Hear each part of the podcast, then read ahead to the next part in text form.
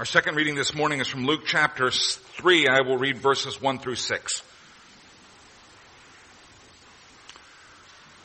Hear the word of the Lord.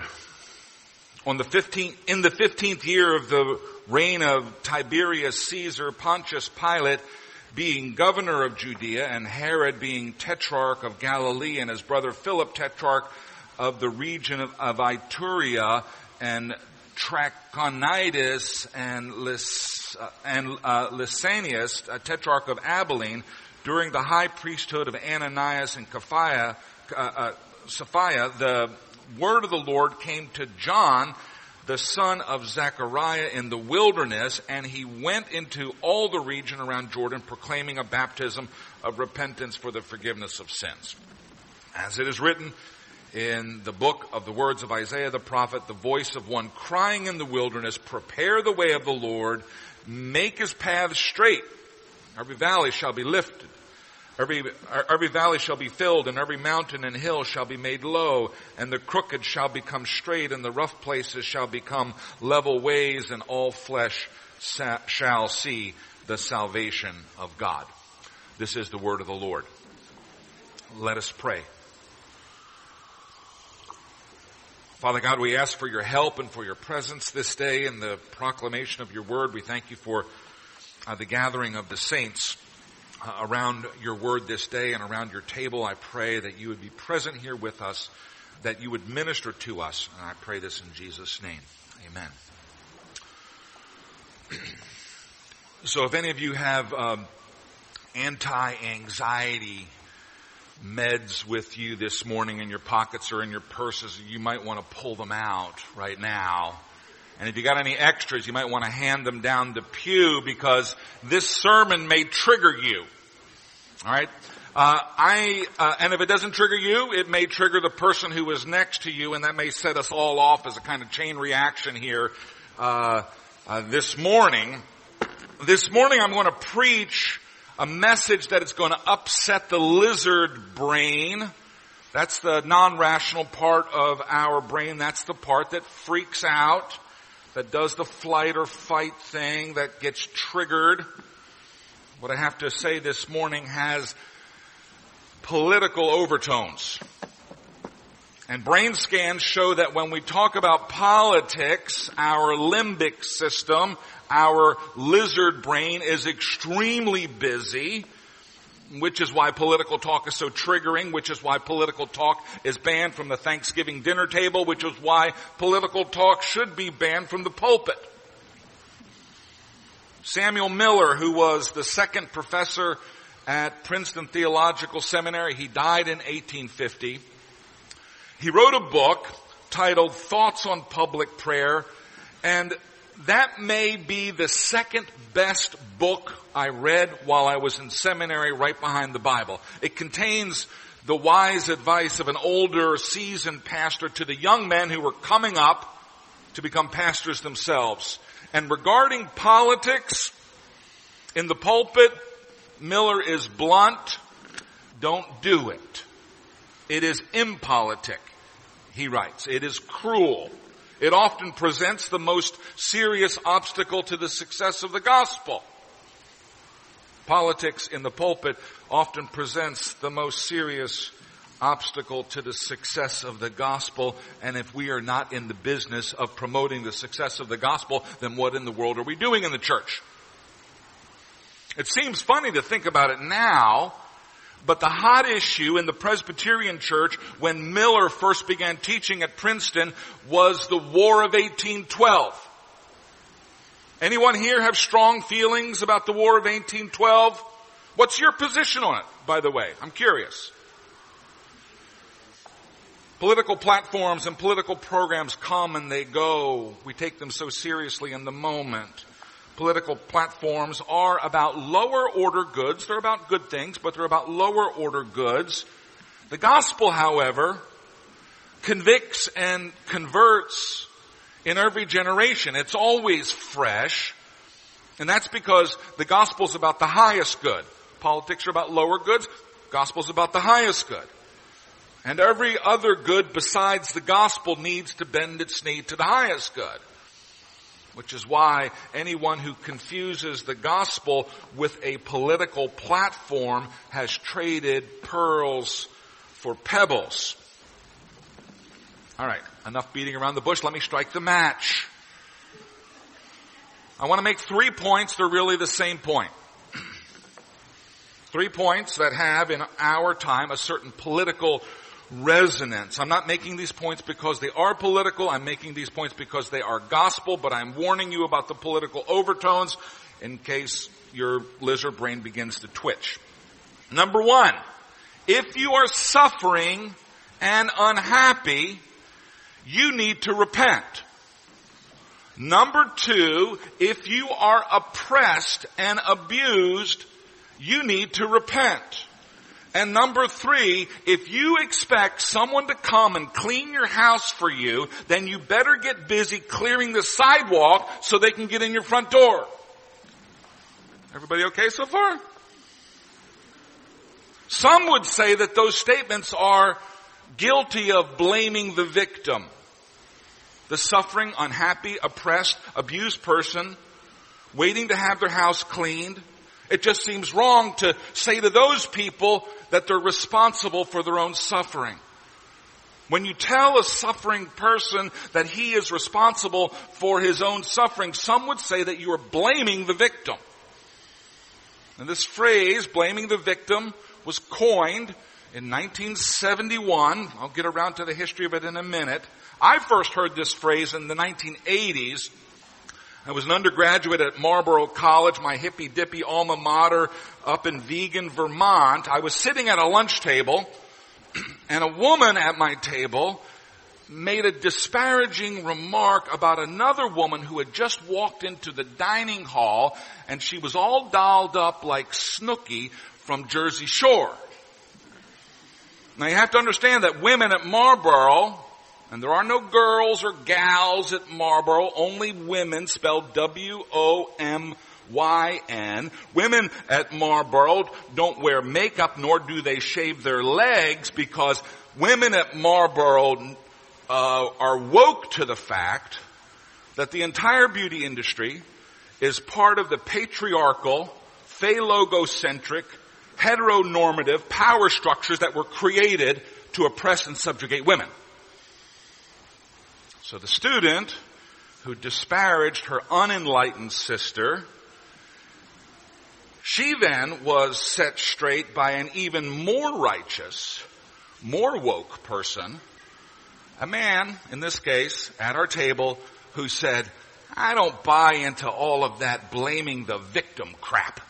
It's not her fault that corporate America has poisoned her mind. Now both of these individuals agreed that the Snooki look was not the way to go, that it was somehow wrong or immoral or unwoke, but they disagreed about who was responsible, who was to blame. Is the woman to blame?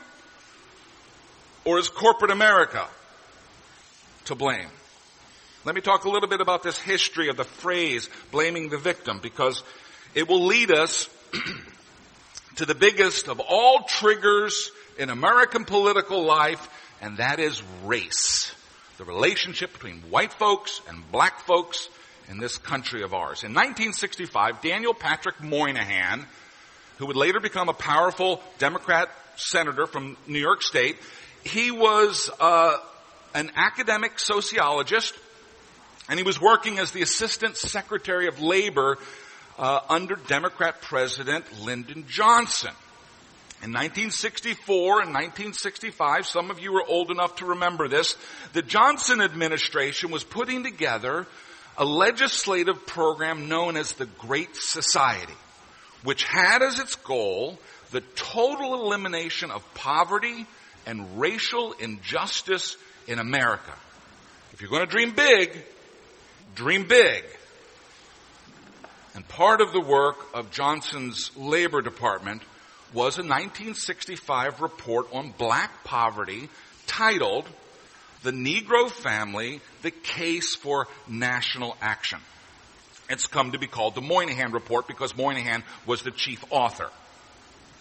Moynihan builds on an idea which he borrows from, from a 1930s sociologist, a black man by the name of E. Franklin Frazier. And Moynihan argues in this report that the rise in the number of single black mother families, a household arrangement that correlates statistically with a number of uh, problems, that this rise was not caused by a lack of economic opportunity, but rather had its roots in a vein of destructive culture going back to slavery times and then uh, persisting through Jim Crow. The conventional wisdom in academic sociology at the time was that our economic conditions determine or create or produce our social conditions. If you change the economic conditions, the social conditions will change too. Solve the poverty problem and social problems will go away too. That was the presumption of the entire program of the Democratic Party at the time. If we fix the economic problem, then people and society will become good. Unfortunately, Moynihan's work which set out to establish the data-driven statistical grounds for what everybody thought that they already knew, came to a different conclusion. That economic conditions don't produce social conditions, but rather that social conditions produce economic conditions. That's what the data showed in Moynihan's report. And so Moynihan argued that if the economic problems in America are to be solved, our cultural problems need to be addressed. The report concluded that the high rates of families headed by single mothers would hinder the progress of the black community toward economic and political equality in the United States. All right, so that's the Moynihan report, 1965. In 1971, psychologist William Ryan writes a book rebutting Moynihan's report. Okay?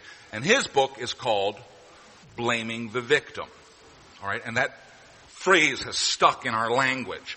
Ryan describes blaming the victim as an ideology used to justify racism and social injustice against black people in the United States. According to Ryan, Moynihan's theories were just an attempt to shift responsibility for poverty, from the social structures, we would call that institutional racism today, to shift that responsibility for poverty from the social structures to the behaviors and the cultural practices of the poor people themselves. Alright? I hope you're following me. This is pretty complicated. There are two views. One view says, you have a problem? Are you suffering? Are you unhappy? Are you oppressed? Are you abused? Well, you need to repent. You need to change what you're doing. That's the Moynihan report. The other view says you have a problem. Are you suffering, unhappy, oppressed, and abused? Well, society needs to repent. Society needs to change what it's doing.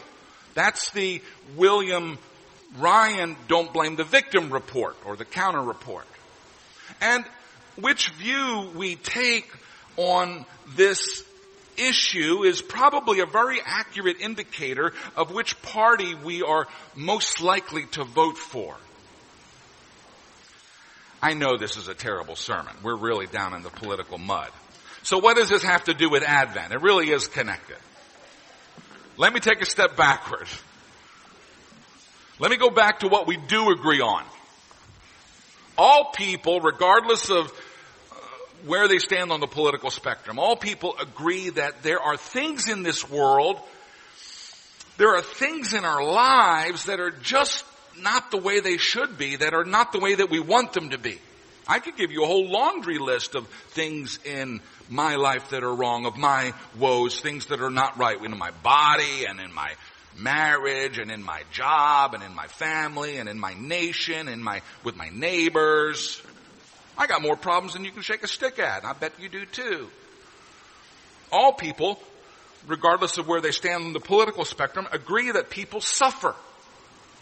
That we suffer too much, and that this suffering should be fixed. So who's to blame? Who's responsible? Theologically, at least, we as Christians point to the fall as the root of human suffering. In the beginning, in the garden, there was no suffering. Things operated the way God wanted them to operate. Things were sweet and good until, well, you know what happens. And then brothers start killing brothers and everything goes to pot. And the reason that we need a savior is because the world is such a mess. Pretty soon, in a couple of weeks, we're going to be singing Joy to the World. And the third verse of that hymn pictures the coming time when our salvation is completed, when the world is renewed, and when the world is restored to God's original plan. It says, let, uh, no more let sins and sorrows grow, nor thorns infest the ground. He, Jesus, comes to make his blessings flow far as the curse is found. Far as the curse is found.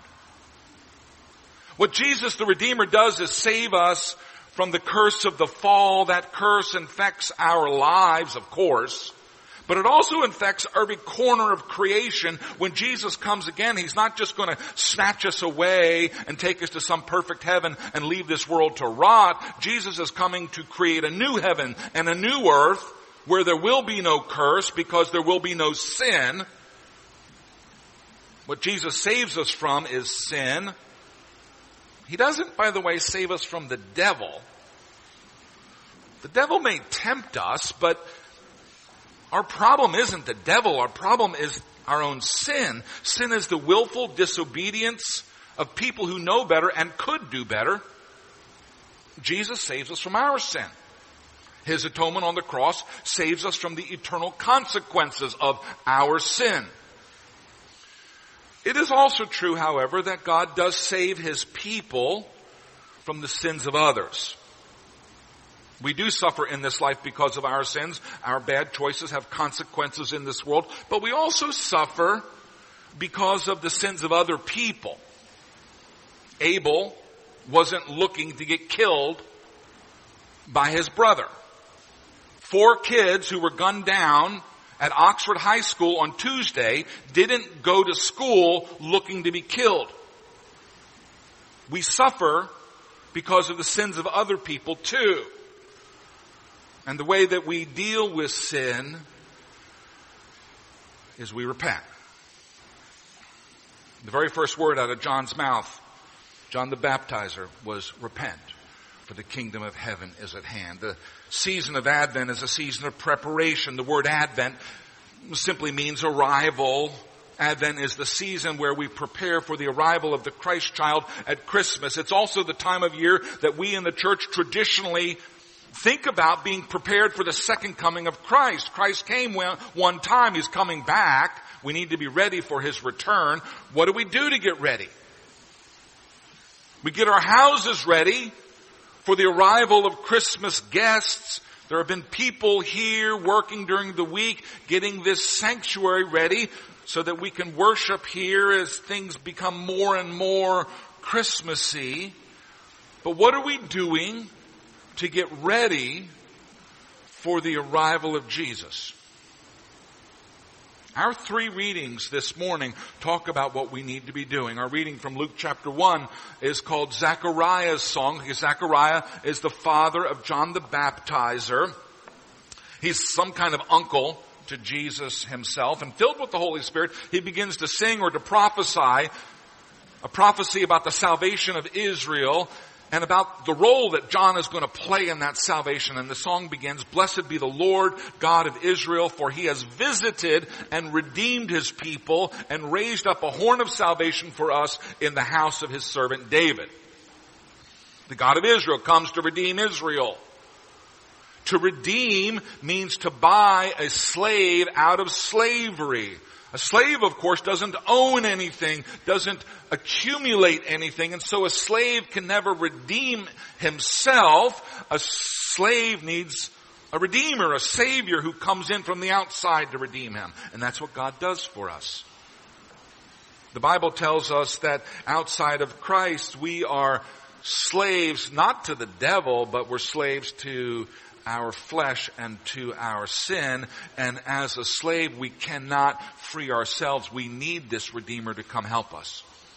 The God of Israel has raised up a horn of salvation in the house of David. A horn of salvation is one of those old Hebrew images I personally think of a mobile tower of refuge during a war, a kind of impenetrable armored tank in which we are safe from our enemies. That's what God raises up in the house of David, in the lineage of kings that came out of King David, which of course comes down to Jesus himself, the final and the eternal king in the Davidic kingdom. It's God who does that work, and he does it for us. Verse 74 and 70, uh, 71 and 74 tell us more about who he saves us from. We should be saved from our enemies and from the hand of all who hate us. We are delivered from the hands of our enemies. Oh yeah. If you need someone to save you, there's something that they're saving you from. What does God save us from? Well, he saves us from our enemies, from those who hate us. There is both a this worldly and a spiritual component to that. The this worldly enemies of God's people are minions operating at the command of a spiritual enemy. Sometimes you're attacked by Joe or Josephine, but behind that attack is Satan himself. God promises Israel, I will always stand with you. And so Satan, who hates God, spends a lot of time attacking Israel.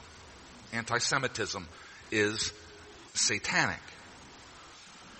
Zechariah seems to say that the problems of Israel need to be, uh, the problems that Israel needs to be saved from are enemies who are outside.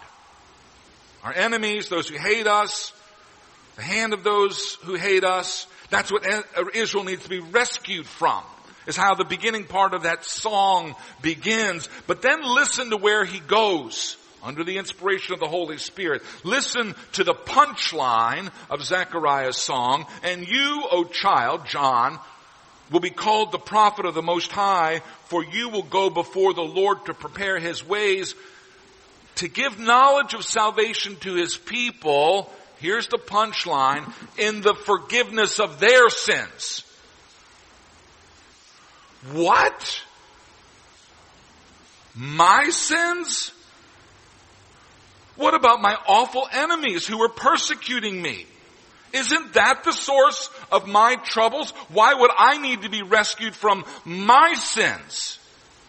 What we need is God to save us from the sins of other people, from their misdeeds, from their cruelty, from their injustice. You know, our spouses and our bosses and America itself. God save us from these awful people. Instead, what the Bible says is that the salvation of God's people is in the forgiveness of their own sins. I've got trouble around me. I've got enemies who hate me and who are trying to destroy me. And what is it that God sends? God sends someone who can take away my sin. Because my sins are the root of my problem. Isn't that blaming the victim? In Malachi, we get a description of the coming of the Lord. The messenger prepares the way and now the Lord comes. What's he like? What's this Savior described to be like? He's like a refiner's fire and fuller's soap. That soap with lye in it. Do I want a Savior who's going to smoke me with fire? Do I want a Savior who's going to burn me like lye soap? I do if I want to get the dross out. I do if I need to get some stains out. All too often we want God to purify and clean up those people. The ones who are giving me trouble. But we don't want Him to clean up our lives. The fundamental question, and the question that I was trying to fuss with in the opening discourse about blaming the victim, the fundamental question is this, whose sin do I want God to save me from? Look, every one of us in here have been the victims of the sins of other people. All of us have suffered some kinds of wrongs and injustices. There's no question about that. And sometimes we cry out to God for help about that. We ask for relief. How long, O Lord? We hear the psalmist cry. How long will my enemies be exalted over me? That's a, that's an appropriate prayer. If people are oppressing you, cry out to God. Ask for help. Ask Him to do something about it. That's an appropriate prayer. There's nothing wrong with that. But here's the thing. While the sins of other people may make me uncomfortable and miserable, it's my own sins that make me damnable. What I need to be saved from is not the sins of other people or the sins of the nation or the sins of the past. What I need to be saved from is my sin. The sins of other people might make me suffer, but it is my own sins that will kill me body and soul. Which is why the psalmist also sings, wash away my iniquities. Cleanse me from my sins. Cleanse me with hyssop and I will be clean. Wash me and I will be whiter than snow. Create in me a pure heart, O God, and renew a steadfast spirit within me. And our final reading this morning, familiar passage where Luke quotes Isaiah in characterizing the message of John the Baptizer. Prepare the way of the Lord, make straight his paths. Messiah is coming. Let's get things ready for him. There's an image in the book of Revelation There's an image of Jesus standing at a door and knocking. And he says, I'll come in and I'll have dinner with you if you'll open the door to me. But sometimes I wonder if the walkway up to our front door is so cluttered with toys and trash and tree limbs that Jesus could never even get to our door if he wanted to. Prepare the way of the Lord, scripture commands. Make his paths straight. Get the junk out of the way. Who needs to do that? Well, we do. You know, if God is absent in your life,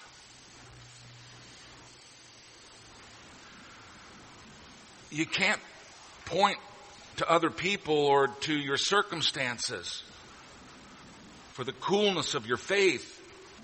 You have to make the path straight.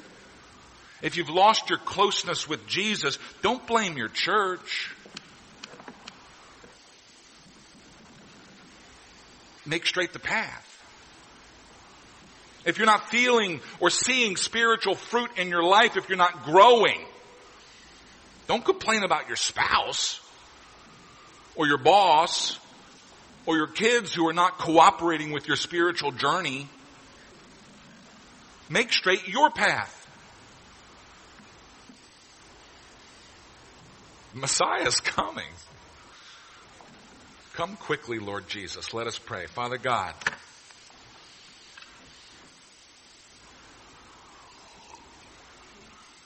you have loved us because you made us and you imprinted us with your own image.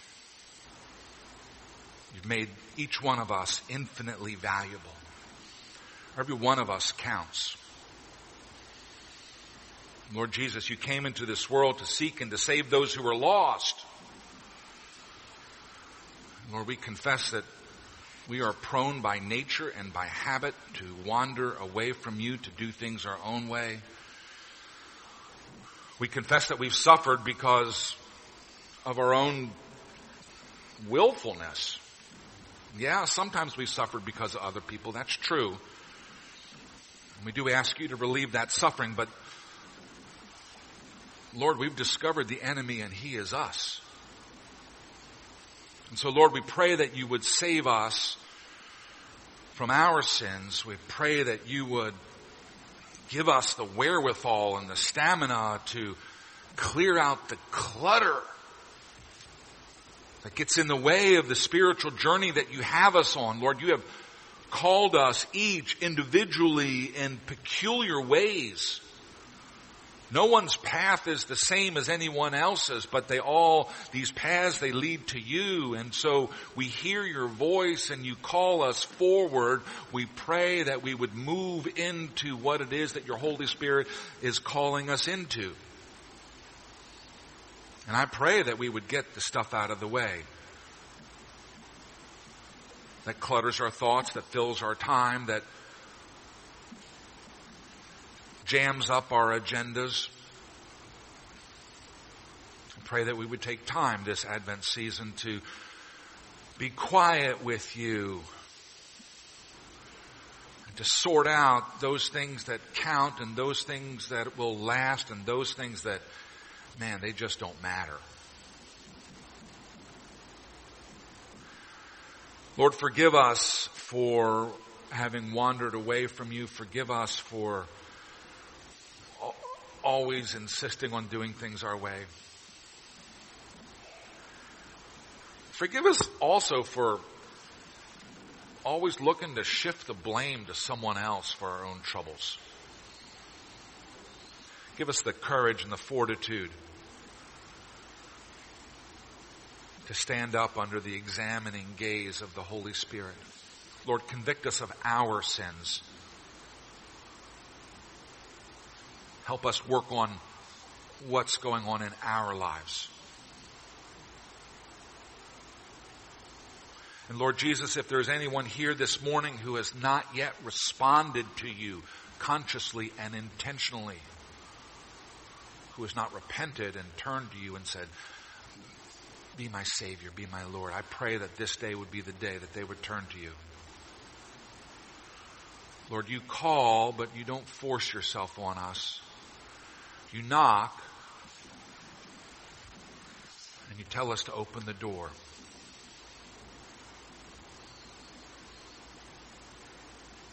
Come quickly, Lord Jesus. Amen.